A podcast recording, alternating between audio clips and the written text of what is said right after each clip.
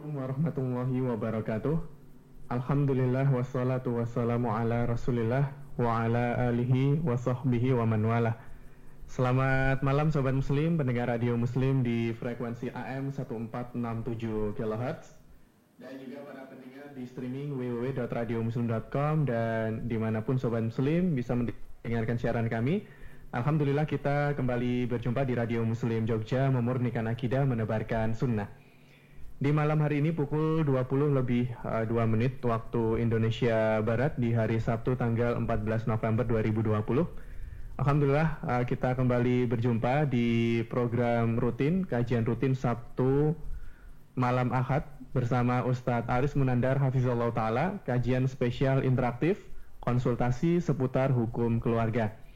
Kajian dan tanya jawab di kesempatan malam hari ini bisa Sobat Muslim simak dan ikuti di 1467 AM atau di streaming www.radiomuslim.com dan acara ini juga disiarkan secara live melalui sosial media Radio Muslim di Facebook, lalu di YouTube dan beberapa media dakwah yang juga merilai siaran di kesempatan malam hari ini. Insya Allah Sobat Muslim akan kita lanjutkan pembahasan bersama Ustadz Aris Munandar. Insya Allah pada kesempatan kali ini akan kita simak dan dengarkan kembali kelanjutan materi dari kitab Manhajus Solikin dan pembahasan tentang bab rujuk insya Allah. Dan Alhamdulillah kita telah dibersamai oleh Ustadz Aris Munanda di kesempatan malam hari ini. Kita sapa terlebih dahulu beliau. Assalamualaikum Ustadz. Waalaikumsalam warahmatullahi Ya, jazakallah khairan atas kesempatannya malam hari ini Ustadz. Apa kabar Ustadz? Alhamdulillah sehat. Gimana kabarnya Mas Didin? sehat juga Ustadz. Terima kasih barakallahu fikum Ustadz.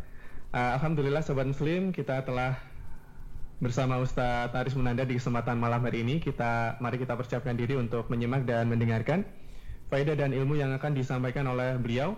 Dan Didi ingatkan juga uh, bagi sobat muslim yang ingin mengajukan pertanyaan atau konsultasi seputar agama bisa sampaikan melalui SMS atau chat WhatsApp ke nomor Radio Muslim ke 0823 2727 5333. Sekali lagi bisa silakan bisa dicatat nomor kami di 0823 2727 5333. Baik, kali ini kita akan simak dan dengarkan insya Allah materi pengantar yang akan disampaikan oleh Ustadz Aris Menendar. Kami dari studio mengucapkan selamat mendengarkan kepada Ustadz. Kami persilakan Ustadz. Nah.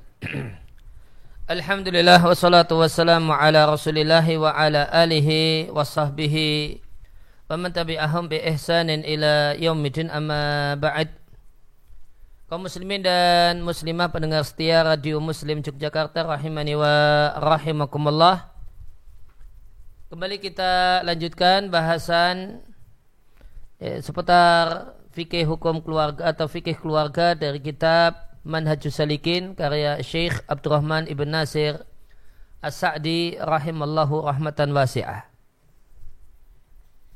Selanjutnya disampaikan oleh ya, penulis rahimallahu taala wa raja'iyatu hukmuha hukmu zaujati illa fi wujubil qasmi Seorang seorang wanita yang di, telah ditalak, telah dijatuhi talak dengan talak rajai itu hukumnya sebagaimana hukum istri. Statusnya masih istri kecuali dalam satu perkara yaitu kewajiban pembagian giliran malam. Ya, ini dalam keluarga poligami. Maka tidak ada tidak ada kewajiban untuk memberikan jatah giliran malam bagi istri yang sudah mendapatkan talak meskipun talaknya adalah talak rajai. Ya, maka di poin ini dibahas tentang masalah ya, status hukum atau status dari seorang yang istri yang ditalak dengan talak rajai. Apakah dia istri? Apakah sudah jadi orang lain? Maka jawabannya dia masih istri. Ya, dalam fima yajibu laha wa alaiha dia adalah istri tentang hak maka dia berhak untuk mendapatkan hak-haknya istri dan memiliki kewajiban sebagaimana kewajiban layaknya istri. Apa yang boleh dan apa yang haram ya, ya, itu sama dengan apa yang boleh dan apa yang haram dari seorang istri. Karena status wanita yang ditalak dengan talak rajai itu adalah istri dan ikatan pernikahan, ikatan atau hubungan suami istri pun masih ya, masih ada, ya, maka dia pun tetap memiliki hak-hak yang menjadi haknya sebelum dijatuhkan talak. Sehingga ya, bolehkah menyetubuh istri terjadi hubungan badan suami istri di masa uh, masa iddah? Jawabannya boleh. Jawabannya diperbolehkan dan jika seorang suami menyetubuhi istrinya yang ditalak dengan talak rajai dengan niat ya dengan niat untuk rujuk maka itu jadi rujuk. Namun jika tanpa niat untuk rujuk maka ya sekedar boleh saja. Ya, apa dasar tetap boleh me, menyetubuhi ya, atau melakukan hubungan badan dengan istri yang telah ditalak dengan talak rajai? Dasarnya adalah kembali kepada ayat walladzina hum li furujim hafizun illa ala aswajihim dan orang-orang yang dan para laki-laki yang menjaga kemaluannya kecuali kepada istrinya. Dan wanita yang ditalak dengan talak roja itu statusnya masih zaujah, masih istri. Buktinya uh, ulama sepak uh, dia tetap kemudian mendapatkan status sebagai seorang istri ya, dalam sejumlah kasus dengan sepakat ulama. Misalnya uh, dia tetap mendapatkan warisan. Jika selama masa iddah kemudian si suami meninggal dunia dan masa iddah belum selesai. Maka dengan sepakat ulama wanita yang ditalak dengan talak raja'i ini masih berhak untuk mendapatkan warisan. Ya, selama masa iddahnya belum berakhir dan ini adalah bil ijma' dengan sepakat ulama.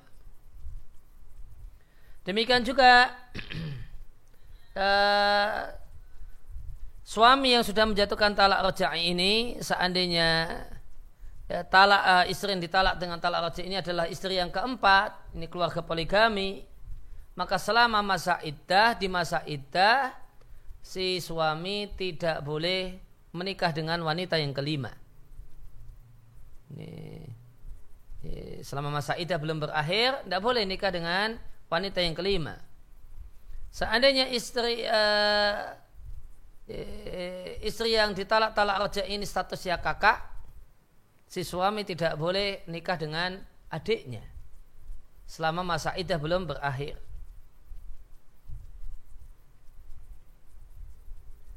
Nah, maka uh, ini di antara maka hal ini menunjukkan bahasanya uh, wanita yang ditalak dengan talak rajai itu selama masa idah betul-betul masih istri.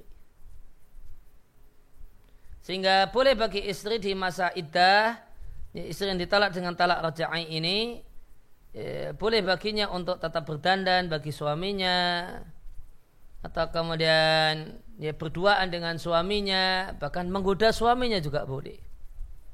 Kemudian safar berduaan safar bang dengan suaminya boleh. Dan haram atasnya atas si istri ini apa yang haram bagi seorang istri.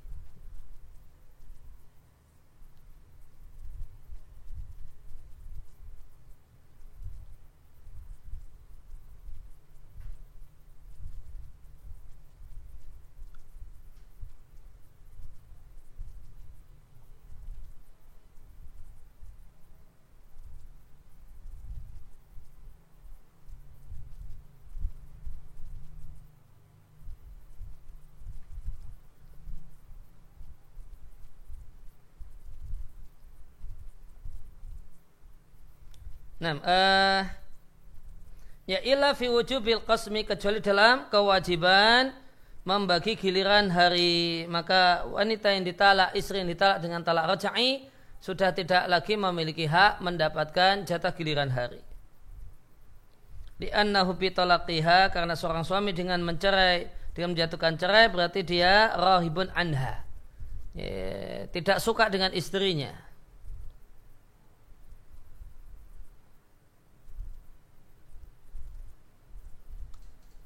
Sehingga dengan tidak memberikan jatah giliran hari ya,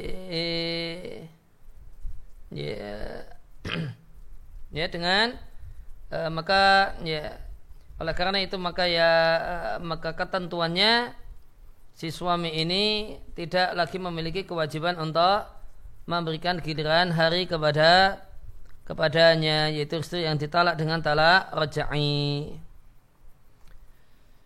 Kemudian kita lanjutkan ke matan Mahnajus Salikin wal masyru'u i'lanun nikahi wa talaqi wa raja'ati wa ishadu ala dalik. Dan disyariatkan, mengumumkan, terbuka adanya pernikahan, adanya talak, adanya rujuk wal isyadu dan disyariatkan menghadirkan saksi untuk itu semua. Liqaulihi ta'ala karena firman Allah Ta'ala di surat At-Talaq ayat yang kedua wa ashidu dawai adlim minkum. Dan carilah saksi dua orang terpercaya di antara kalian.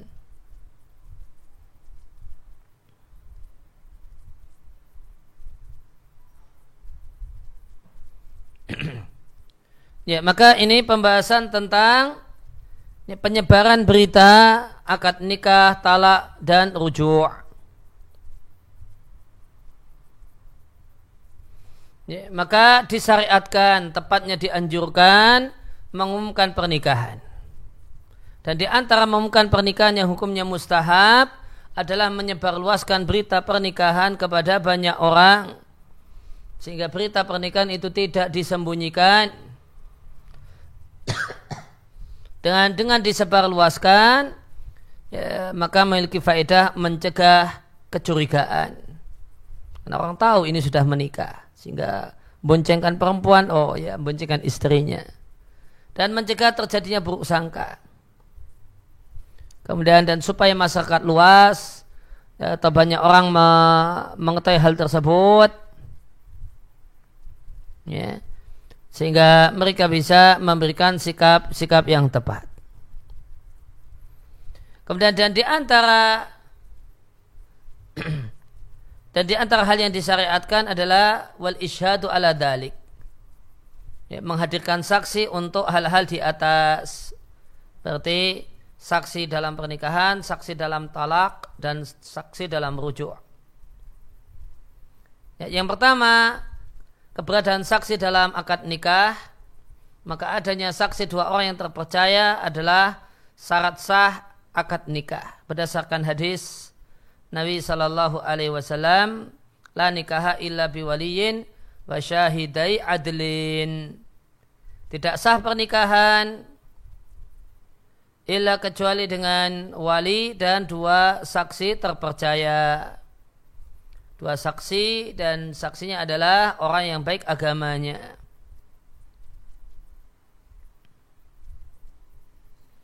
Kemudian yang kedua menghadirkan kehadiran saksi dalam talak.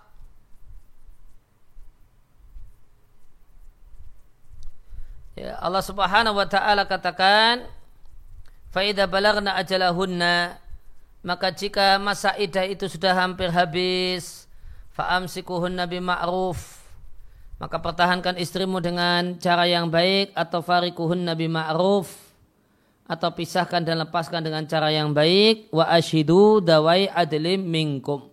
Dan hadirkanlah saksi dua orang yang baik agamanya. Maka Allah berdasarkan ayat ini atau ayat yang kedua. Maka Allah izinkan menjatuhkan talak tanpa ada e, kehadiran saksi. Kemudian Allah perintahkan kehadiran adanya saksi dalam rujuk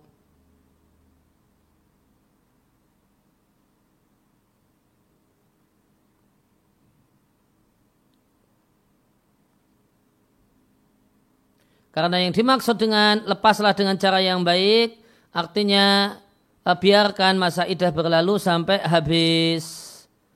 Dan lepaslah dengan cara yang baik, ya, dengan membiarkan masa idah berakhir, ini tentu bukan talak.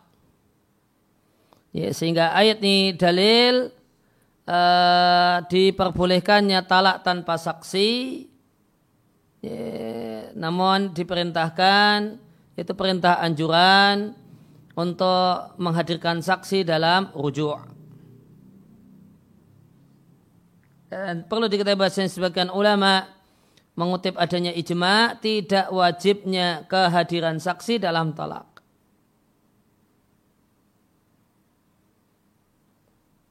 Kemudian yang ketiga eh, menghadirkan saksi untuk rujuk.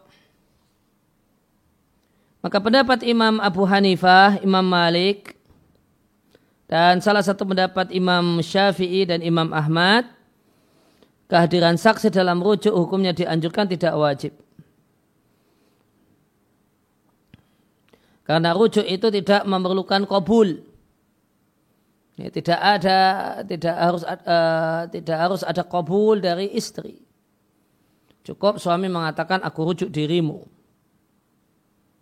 Oleh karena itu maka tidak diperlukan eh, adanya saksi.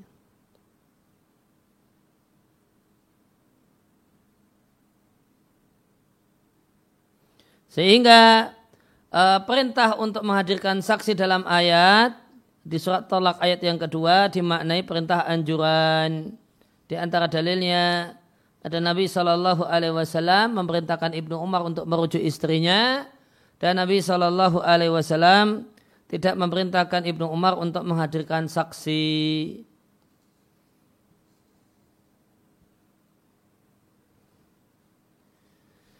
Nah, kemudian selanjutnya kita akan bahas uh, status talak jika uh, guyon dan main-main.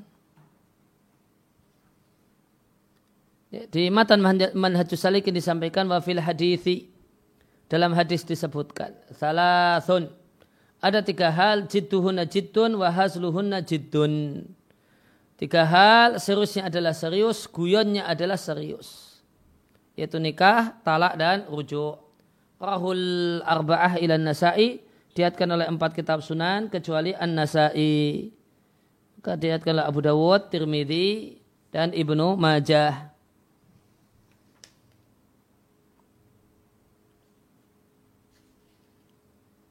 Ya, maka uh, di poin ini terdapat pembahasan tentang talak yang dijatuhkan oleh seorang suami dan uh, itu adalah guyonan.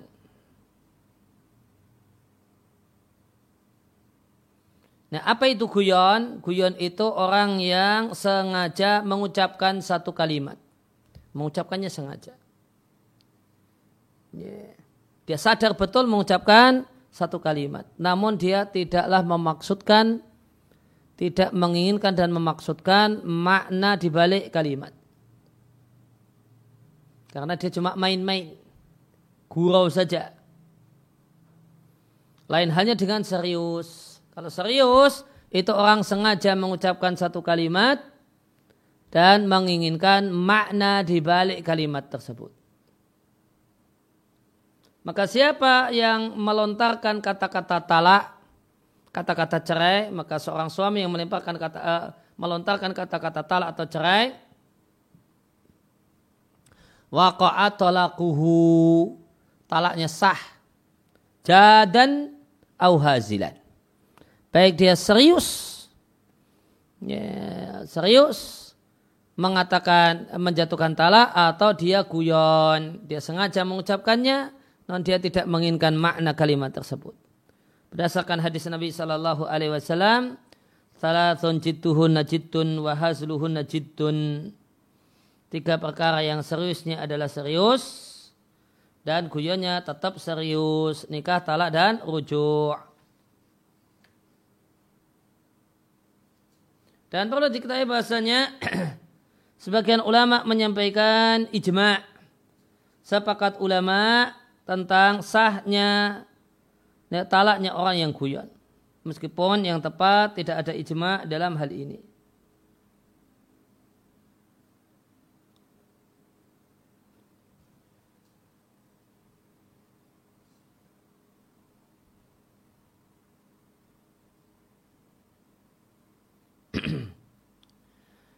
ya, maka orang, seorang suami yang menjatuhkan uh, talak dalam kontes guyon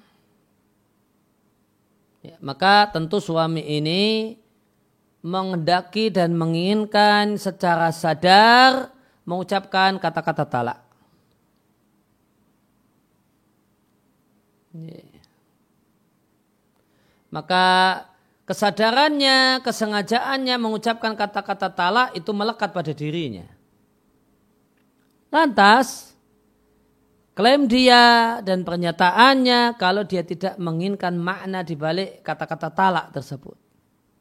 Dia katakan pada istrinya, aku pegat dirimu. Kowe tak pegat atau dalam bahasa Indonesia kamu saya cerai. Kemudian dia mengatakan, namun saya tidak menginginkan dengan kalimat tersebut untuk menceraikan istri saya. Maka ke, uh, dia tidak menginginkan dampak dan konsekuensi dari lafat satu kata-kata yang secara sadar dia mengucapkannya dan mengatakannya. Maka tentang e, tentang dampak dari lafat itu tidak menjadi otoritasnya. Tapi jadi otoritas syariat. Yang jadi otoritas dia itu mengucapkannya secara sadar mengucapkannya ataukah tidak.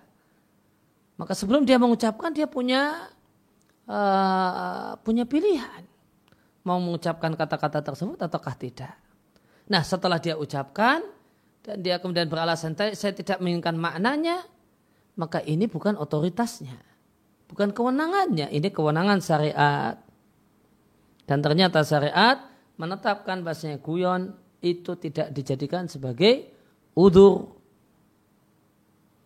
maka orang yang mengucapkan kata-kata kekafiran, jika dalam di bawah paksaan dia dimaklumi. Dan jika dia guyon tidak dimaklumi. Sebagaimana di surat At-Taubah ayat yang ke-65 dan 66.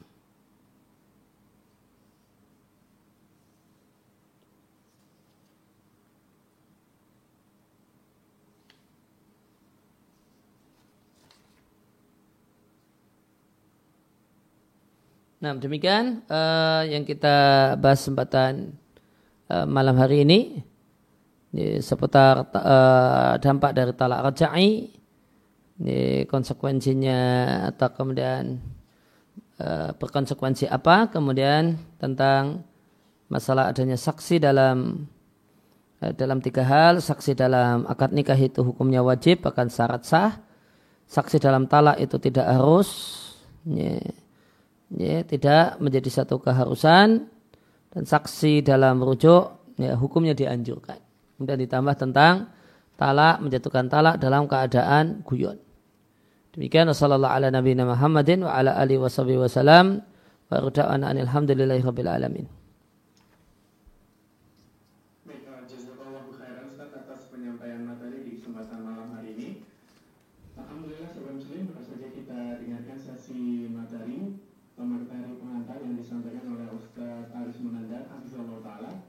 pembahasan tentang rujuk kelanjutan pembahasan dari kajian rutin kita konsultasi hukum seputar keluarga.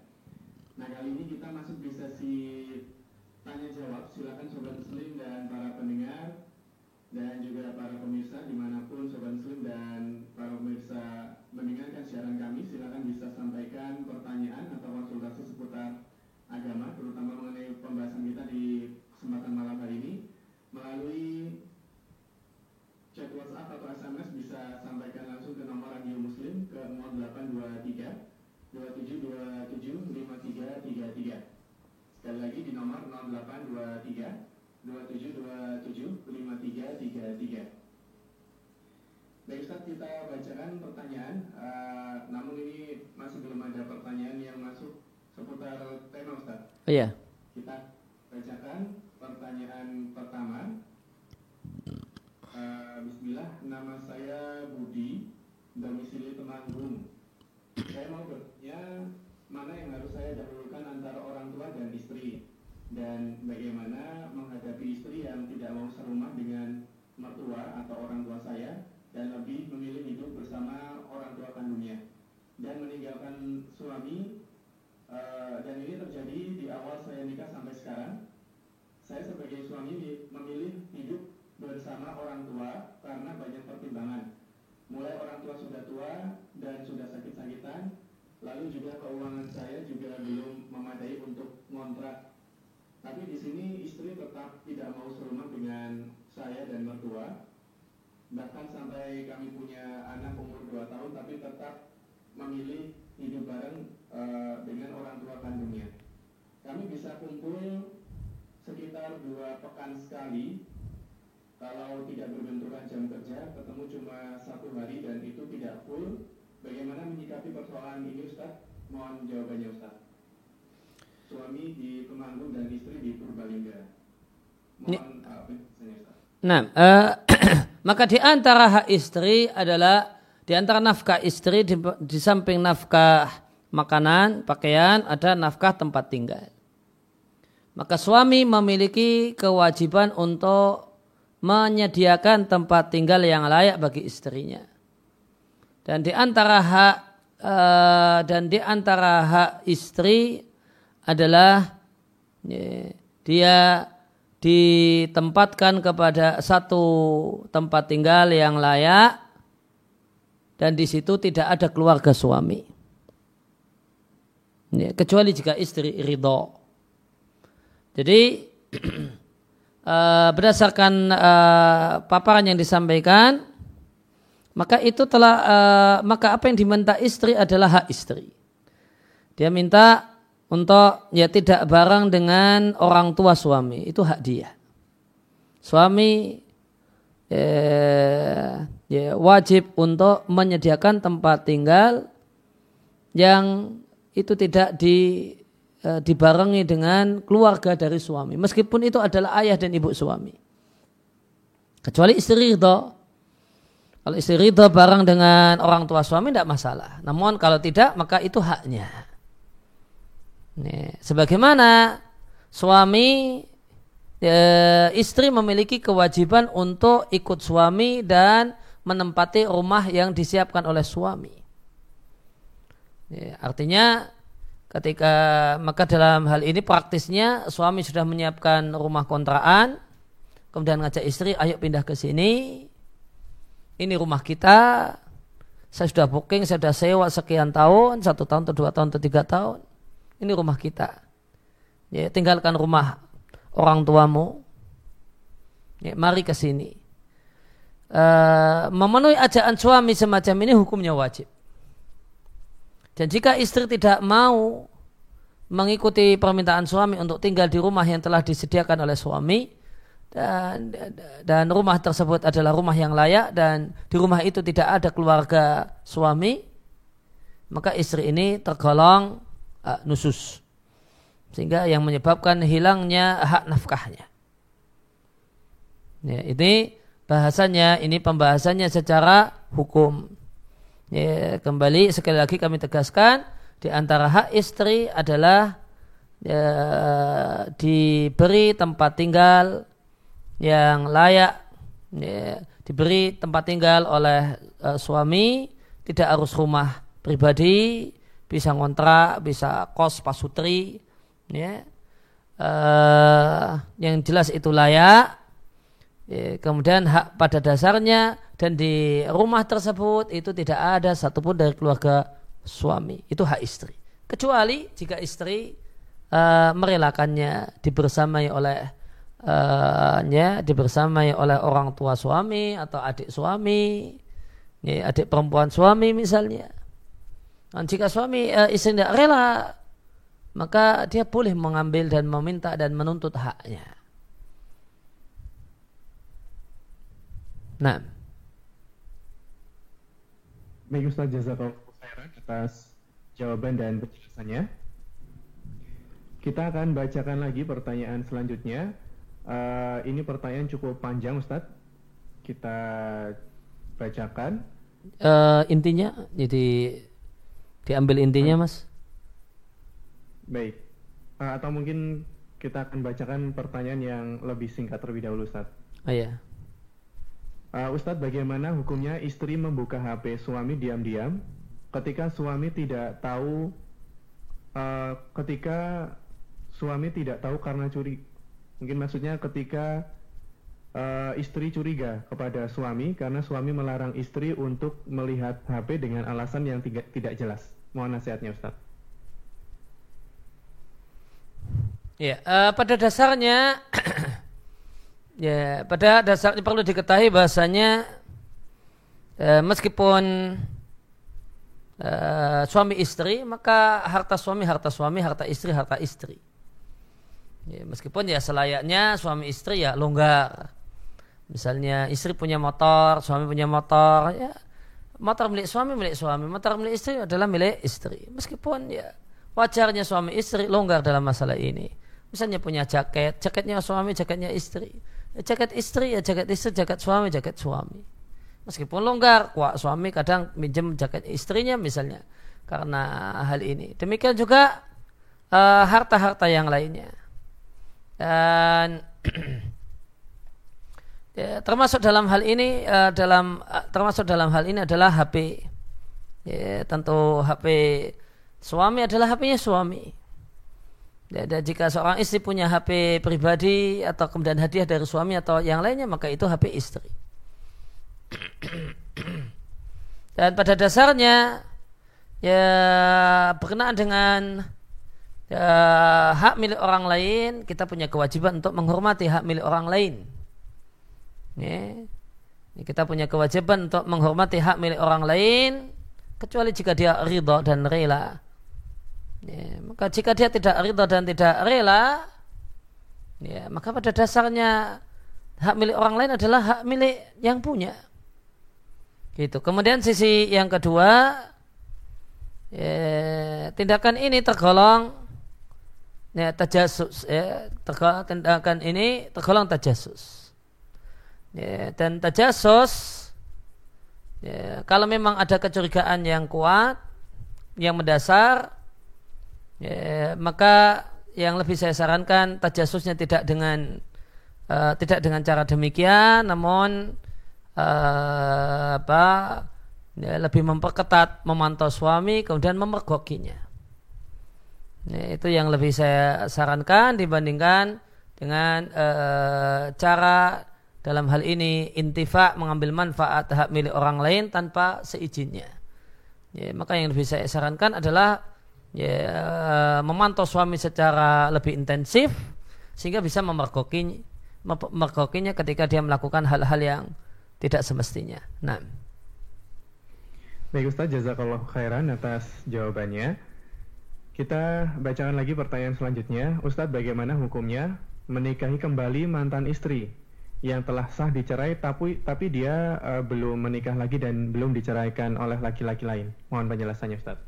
Tergantung uh, sudah cerai keberapa dengan uh, wanita ini. Kalau uh, cerainya baru cerai pertama, cerai yang kedua, atau cerai yang kedua, kemudian masa idah berakhir, kemudian tidak dirujuk, ya, maka boleh akad nikah ulang atau akad nikah baru dengan wanita tersebut. Nah, atau atau sebagai lengkapnya yang perlu dinikahi oleh suami yang lain itu manakala talak sudah sampai tiga kali. Maka suami sudah mentalak wanita ini, istrinya sampai tiga kali, ya, maka wanita ini tidak bisa kembali kepada suami yang pertama kecuali setelah dia nikah dengan ya, suami yang lainnya. Nah. Ya, jazakallah khairan Ustaz atas jawaban dan penjelasannya. Kita bacakan lagi. Uh, Assalamualaikum Ustaz. Waalaikumsalam warahmatullahi Ustadz bagaimana hukumnya dengan ijab kabul akad nikah yang terjadi di sandiwara-sandiwara seperti di uh, acara televisi Ustadz? Mohon jawabannya Ustadz. Ya kalau uh, pelaku kemudian walinya itu bukan walinya maka tidak sah. Ya, akad nikah itu sah manakala dinikahkan oleh wali. Ya, kalau itu bukan walinya itu orang lain, cuma di situ berperan sebagai bapaknya, ya, maka itu bukan bapaknya. Sehingga ya, akad nikah yang terjadi bukanlah akad nikah yang sah. Namun seandainya kemudian ini bapak ikut jadi uh, ikut kemudian acara sandiwara, anak perempuannya juga ikut dan di situ statusnya sebagai anak perempuannya, ya, kemudian eh, dinikahkan menurut skenario sandiwara itu. Ya, ada acara akad nikah. Dan ini bapaknya. Ya, yang mengangkatkan adalah bapaknya kemudian yang dinikahkan anak gadisnya anak perempuannya. Ya, maka akad nikahnya sah ya, karena ya, guyonnya statusnya serius nah Baik Ustaz Jazakallah khairan atas jawaban dan penjelasannya. Uh, sebelum kita bacakan lagi pertanyaan selanjutnya, Didi ingatkan lagi bagi para pendengar, sobat muslim, para pemirsa juga di YouTube atau Facebook. Bagi yang ingin sampaikan pertanyaan atau konsultasi seputar agama, bisa langsung sampaikan melalui SMS atau chat WhatsApp ke nomor Radio Muslim ke 0823 2727 5333. Baik Ustaz, kita bacakan lagi pertanyaan selanjutnya. Uh, Assalamualaikum Ustaz. Waalaikumsalam warahmatullahi. Ustaz, apakah rujuk harus mengadakan walimah dan ada mahar baru lagi Ustaz? Mohon jawabannya Ustaz. Kalau walimah dan mahar baru itu namanya akad nikah baru. Kalau rujuk itu bukan akad nikah. Rujuk itu tidak ada kobulnya. Rujuk itu sekedar ucapan seorang suami dan ini masih masa iddah. Masih masa tunggu, aku rujuk dirimu. Titik. Udah, tidak perlu ada, tidak ada, tidak ada kabulnya. Saya terima rujukmu, tidak ada. Ini, kalau akad nikah ada ijab dan ada kabul. Kalau dirujuk tidak ada kabul. Cuma satu arah saja. Ya, maka rujuk itu sah meskipun istri tidak mau dirujuk. Ya, dan dirujuk tidak ada mahar, tidak ada uh, walimah dan yang lainnya. Tidak ada, tidak harus dibersamai oleh wali, ya, wali pihak perempuan, tidak harus. Nah. Baik Ustaz, jazakallahu khairan. Kita bacakan lagi pertanyaan selanjutnya. Uh, Ustadz, mohon nasihatnya, saya ketika ta'aruf, uh, waktu itu suami menyampaikan ingin tinggal di Jogja, seperti itu. Dan hanya info dan bukan sebagai perjanjian sebelum nikah. Uh, setelah nazar sampai akad nikah tidak ada kelanjutan tentang pembicaraan tentang tinggal tinggal uh, pasca nikah. Nah masalah uh, mulai muncul ketika saya mengikuti permintaan orang tua saya agar suami dan saya menempati rumah milik orang tua saya di Tasik Malaya. Orang tua mempertimbangkan agar bisa mandiri, belajar berumah tangga dan uh, uang yang untuk ngontrak bisa dialokasikan untuk hal lain. Sempat tinggal di Tasik bersama suami, namun suami menagih agar bisa tinggal di Jogja, di mana di sana satu kota dengan orang tua suami, tetapi saya menolak. Alasan menolak adalah orang tua saya merasa ter tersinggung kepada suami karena tidak mau menerima hadiah uh, tinggal di rumah tadi secara karena itu tulus dari orang tua untuk kami. Juga bila di rumah mertua saya atau di rumah orang tua suami di sana kurang nyaman karena ada dua ipar ikhwan, ada dua ipar ikhwan. Lalu saya mendengarkan juga dari kajian Ustadz, uh, kajian lain berjudul Panduan Seputar Pernikahan atau Hak Istri atau Suami, kurang lebih uh, menjadi kewajiban dan tanggung jawab suami menyediakan rumah yang aman, yakni rumah yang bisa melindungi dari bahaya. Suami sudah bilang uh, jika di Jogja tidak akan serumah dengan mertua, tapi disediakan kontrakan. Namun saya sudah merasa nyaman di Tasikmalaya dan menawarkan solusi, suami boleh boleh saja kalau mau sering meninggalkan saya dan mengunjungi orang tua di Jogja. Uh, mohon solusinya Ustadz, apa yang sebaiknya saya dan suami uh, dan orang tua harus uh, jalani? Haruskah diskusi secara langsung antara saya dan kedua orang tua Ustadz? Mohon nasihatnya Ustadz. Ya, solusi dari sisi hukum fikih adalah uh, kesadaran uh, kesadaran dari tiga pihak. Ya, kesadaran dari pihak orang tua istri. Ya, bahwasanya ketika tidak ada perjanjian pernikahan ya, yang mengatakan bahasanya suami uh, kamu boleh nikahi anak saya dengan syarat setelah nikah tinggal dan domisili di Tasik, di Tasik Malaya. Maka selama tidak ada perjanjian pernikahan semacam ini, ya, maka uh, orang tua istri wajib legowo, wajib rela anaknya dibawa mau ke mana? Nih. Mau kemudian dibawa ke Jogja, mau dibawa ke Surabaya, mau dibawa ke Kalimantan, mau dibawa ke Sulawesi, dia wajib rela. Tidak boleh berat hati. Dia wajib rela dan tidak boleh berat hati.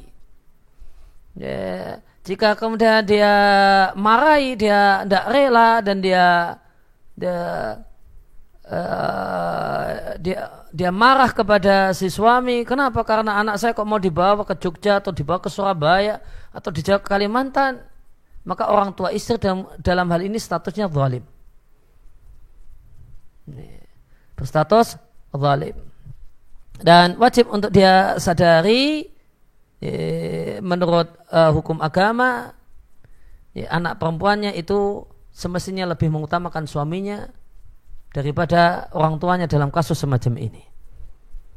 ini jika dia adalah wanita salihah, dia adalah seorang istri salihah, maka dia wajib lebih mengutamakan permintaan suaminya daripada permintaan orang tuanya. Dan permintaan orang tua dalam hal ini adalah permintaan orang yang uh, berada dalam pihak zalim. Yang itu tidak tidak wajib dituruti.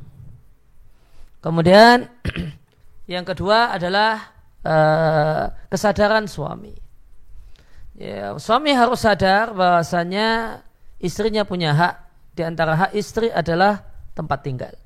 Dan tempat tinggal yang menjadi hak istri itu ada dua. Ada dua kriteria yang tadi telah saya sampaikan. Pertama, layak. Ya, layak untuk ditempati oleh seorang wanita semacam ini.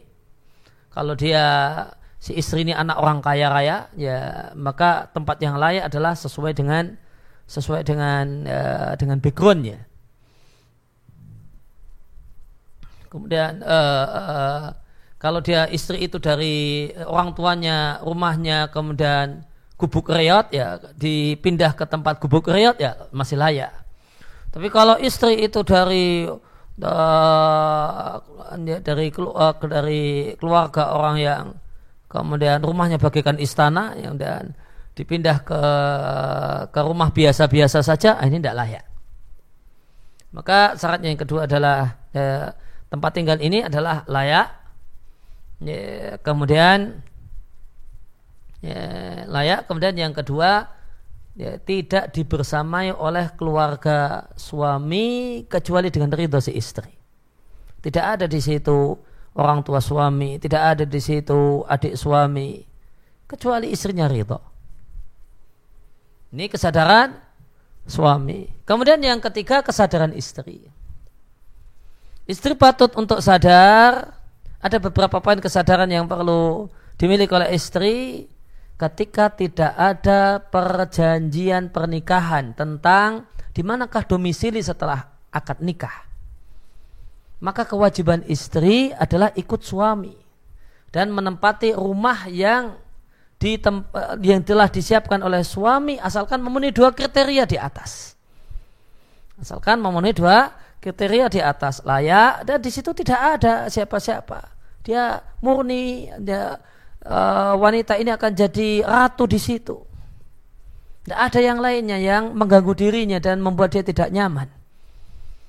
Yeah maka dia punya kewajiban untuk ikut suami. Dan perlu diketahui jika suami telah memenuhi uh, ya, telah memenuhi kriteria tempat tinggal tersebut yaitu layak kemudian tidak dicampur dengan keluarga suami ya, maka suami dalam hal ini wajib ditaati.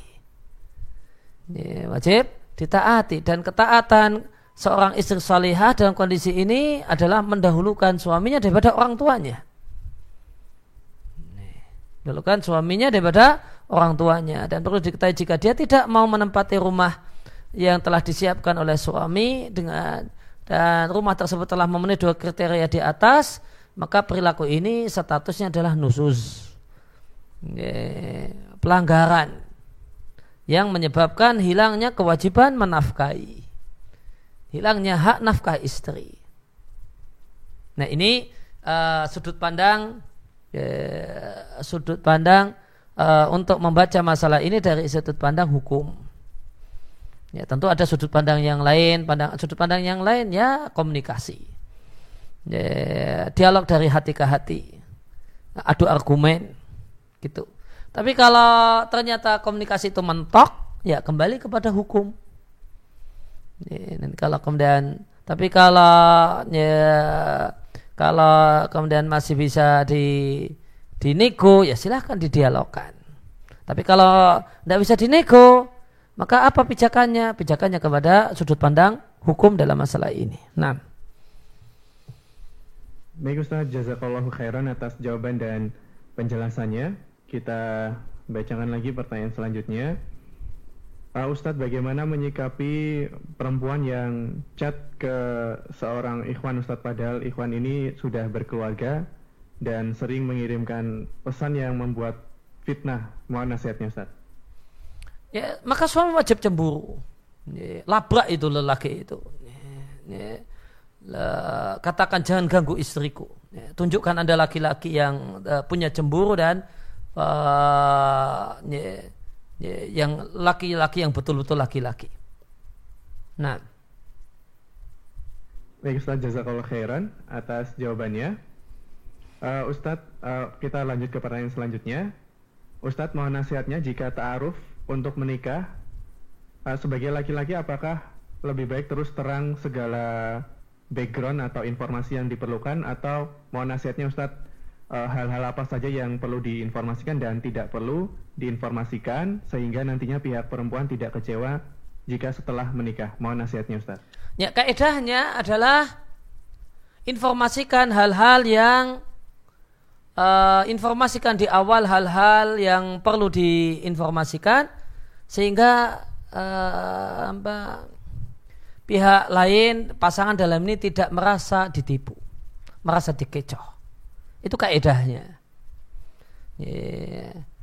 Yeah. Adapun detailnya apa yang perlu diceritakan dan tidak diceritakan apa yang perlu disampaikan. Yang jelas ada kewajiban untuk jujur menjawab. Jika itu ditanyakan maka wajib jujur ya, memberikan informasi yang diminta. Nah, karena jika tidak jujur nanti yang terjadi adalah merasa tertipu. Ya. Uh, kemudian dalam hal ini uh, catatan pentingnya cuma ya, mbak hal-hal yang statusnya aib, maksiat masa lalu dan yang lainnya, ya, maka pada dasarnya anda, uh, tidak wajib untuk diceritakan dan tidak perlu diceritakan.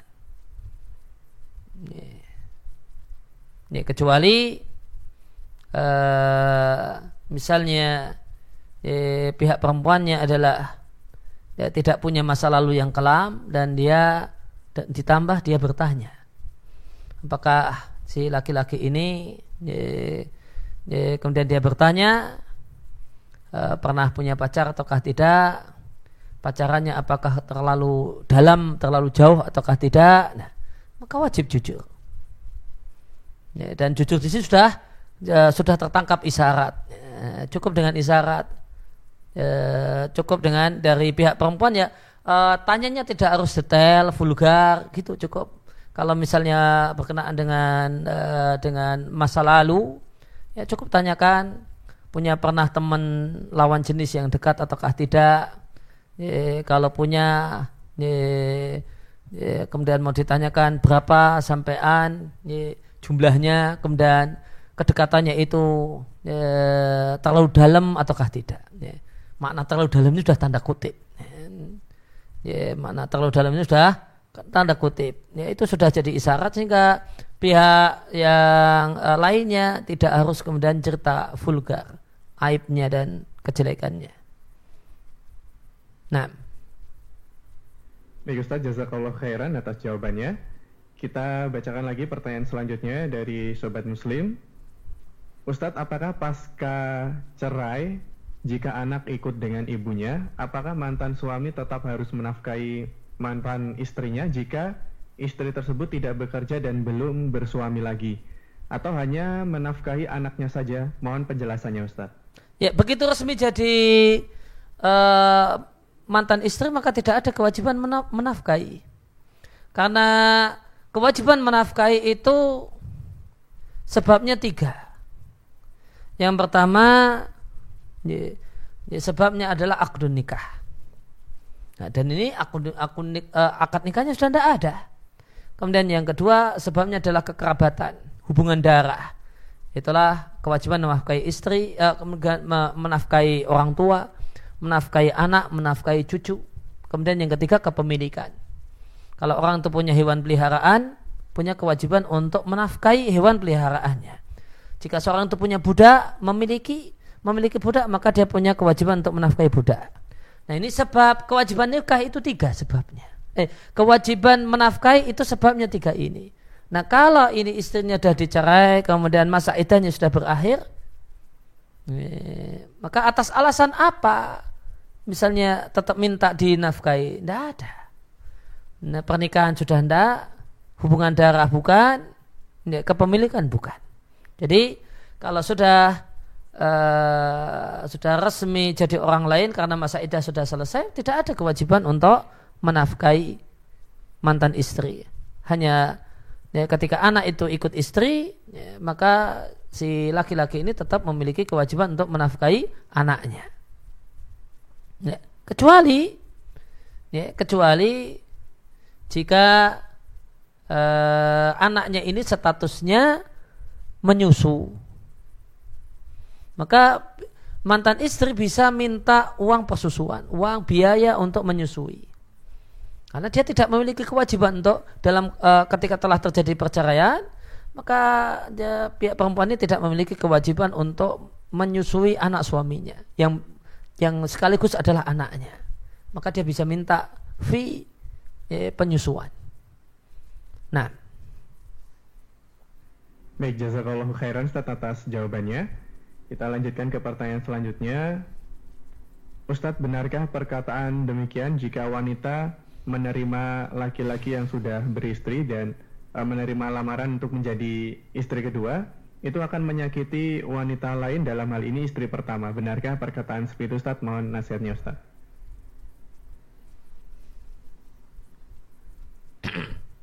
ya, uh, menyakiti maka jika yang dimaksud dengan menyakiti itu adalah tidak sesuai dengan harapan dan keinginan, ya, boleh jadi kita katakan benar demikian. Realitanya, ya, ya, mbak, itu tidaklah sesuai dengan keinginan istri pertama.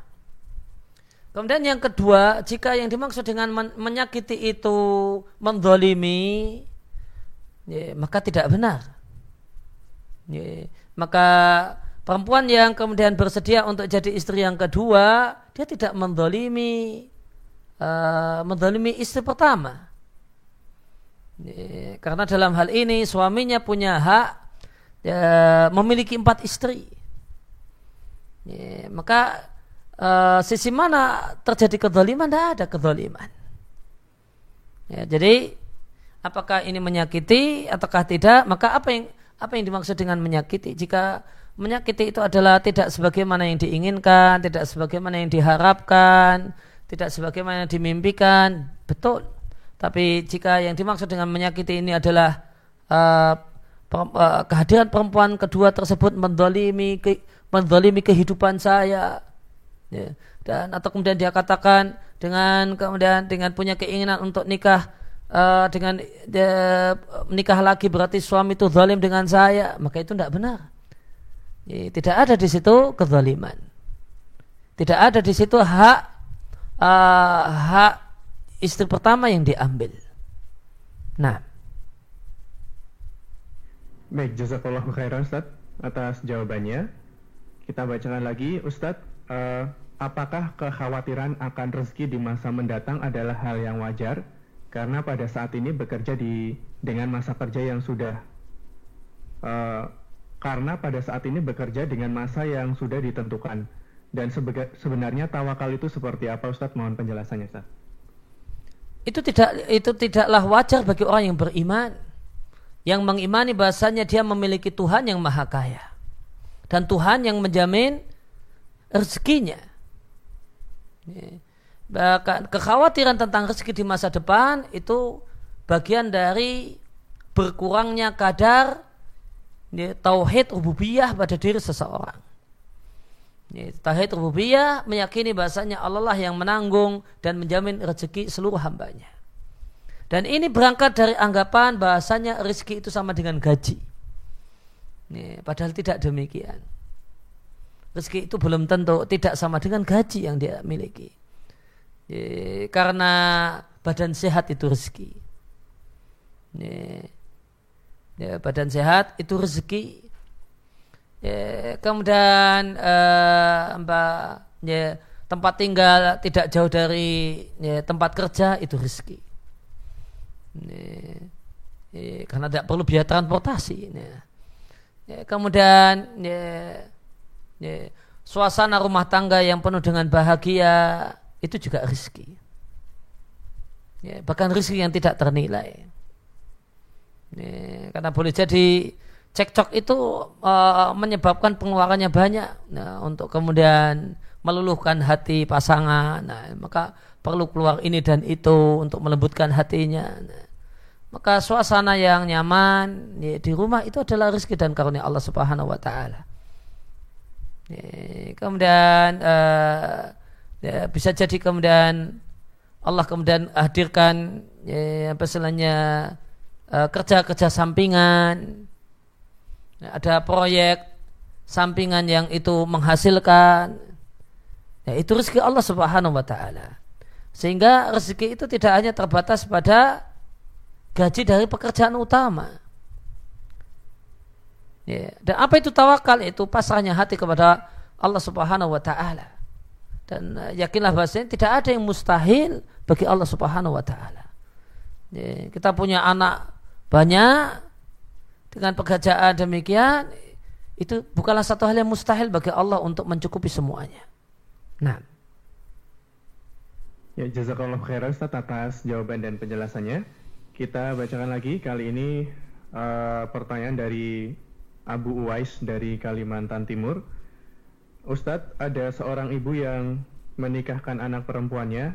Nah, sebelum menikah, ibu tersebut membuat perjanjian kepada calon suami kalau besok uh, jadi suami, suami harus uh, mendengarkan perkataan ibunya atau mempertimbangkan dengan berat perkataan ibunya dan mau dianggap menjadi anak sendiri. Tapi qadarullah setelah menikah dengan anak perempuannya, laki-laki tersebut tidak mendengarkan bahkan tidak menghargai mertuanya sehingga membuat ibunya marah dan berkeinginan atau meminta anaknya untuk bercerai dengan suami tersebut berdosa, berdosakah ibu ini Ustadz?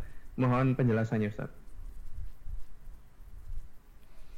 Uh, seorang ibu itu uh, yang menjadi hak yang unggul kepada pada untuknya adalah pelayanan, bukan uh, uh, bukan pandangan dan saran-saran. Jadi uh, ini dari sisi anak kandung ya, apalagi nanti menantu. Bagi anak kandung, manakah yang harus dia dahulukan, ayahnya ataukah ibunya?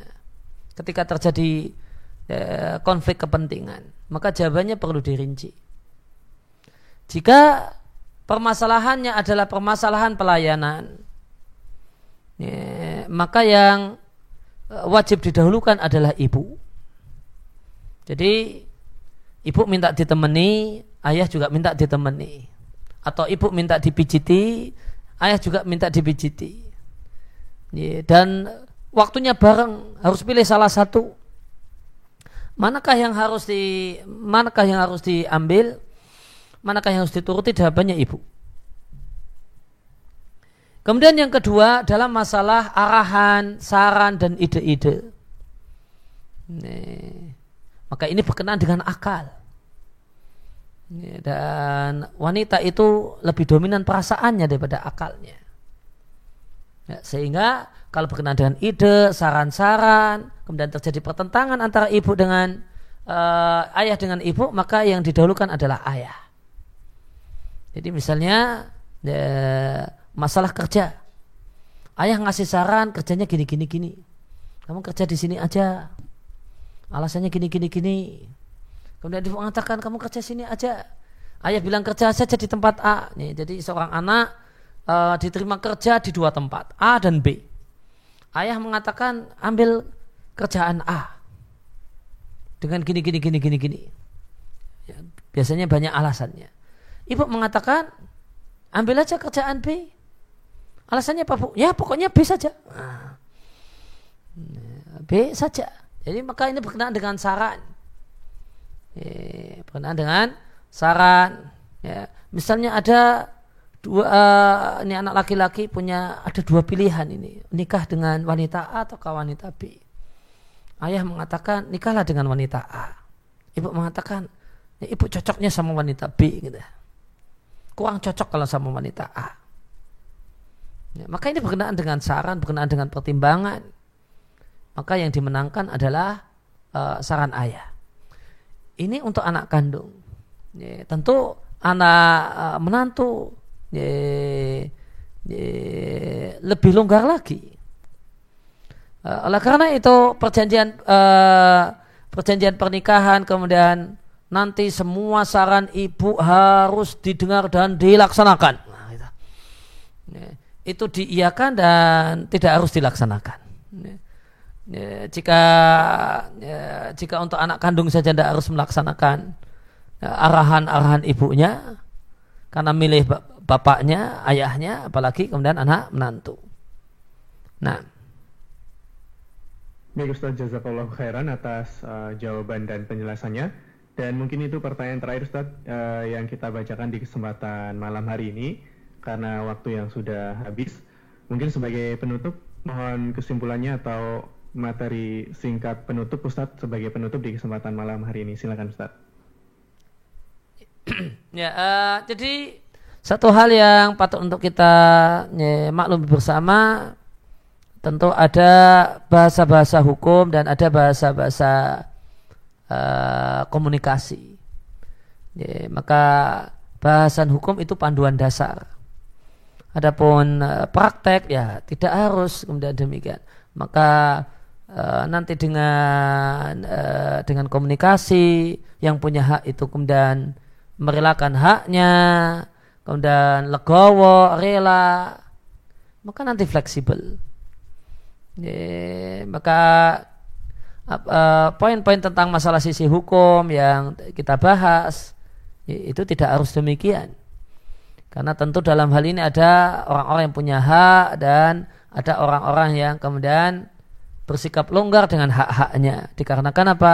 Boleh jadi karena rayuan istri kepada suami ya, pintar ngambil hati suaminya, merayu suaminya, hanya suaminya luluh, hanya oh ya nggak apa-apa, ya. E, maka uh, maka bahasa-bahasa hal ini bisa dimanfaatkan sehingga ya, tidak harus kemudian sama persis dengan ketentuan hukum yang ada. Namun jika bahasa komunikasi, negosiasi, rayuan dan sebagainya mentok, ya tentu seorang muslim perlu punya acuan. Dan acuannya adalah uh, hukum dalam masalah ini. Ya demikian yang kita kaji kesempatan malam hari ini seiring berdoa kepada Allah Subhanahu wa taala agar ya, ya, kami atau sebelumnya kami ucapkan terima kasih kepada semua yang ya, menyimak kajian ini. Dengan sering berdoa kepada Allah Subhanahu wa taala agar kehadiran kita di kelas virtual ini Allah catat sebagai amal soleh amal yang memberat kebajikan kita di sisi Allah Subhanahu wa taala. Dan kami ucapkan terima kasih kepada eh, tim Radio Muslim demikian juga Haku TV dan eh, semua pihak yang eh, berpartisipasi untuk eh, tersebarnya dan terselenggaranya kajian ini. Ya, sering dengan ya, ucapan jazakumullah khairan demikian sallallahu ala nabiyina Muhammadin wa ala alihi wasallam wa alhamdulillahirabbil alamin Assalamualaikum warahmatullahi wabarakatuh. Waalaikumsalam warahmatullahi wabarakatuh. Jazakallah khairan Ustaz. Semoga Allah memberkahi ilmu antum, antum dan keluarga antum. Amin. Uh, demikian Sobat Muslim, kita ikuti kembali Alhamdulillah uh, kajian bersama Ustadz Aris Munandar, kajian rutin Sabtu malam di Radio Muslim 1467 AM, konsultasi seputar hukum keluarga setiap hari Sabtu pukul 20 waktu Indonesia Barat dan malam hari ini tadi pembahasan tentang rujuk ya. dan dilanjutkan tanya jawab tadi seputar uh, konsultasi hukum keluarga secara umum dan uh, hukum agama secara umum juga. Semoga menjadi ilmu yang bermanfaat bagi kita semua. Um, kami ucapkan jazakumullahu khairan. Terima kasih atas kebersamaan dan perhatiannya. Terima kasih juga yang telah mengirimkan pertanyaan dan mohon maaf karena sebagian pertanyaan mungkin belum sempat dibacakan di kesempatan malam hari ini karena keterbatasan waktu. Insya Allah kami simpan pertanyaannya dan insya Allah kita bacakan ya pertanyaannya kepada Ustadz di lain kesempatan. Demikian, semoga menjadi ilmu yang bermanfaat bagi kita semua dan terima kasih atas uh, perhatiannya. Insya Allah kita berjumpa kembali di esok pagi mulai pukul 5.30 waktu Indonesia Barat di 1467 AM. Siaran secara on air di 1467 AM akan berakhir saat lagi. Namun Sobat Muslim tetap bisa dengarkan siaran kami melalui streaming di www.radiomuslim.com. Demikian Sobat Muslim, kita akhiri dengan doa kafaratul majelis. Subhanakallahumma wa bihamdika, asyhadu an la ilaha illa anta, Astaghfiruka wa atubu ilaik. Selamat beristirahat. Wassalamualaikum warahmatullahi wabarakatuh.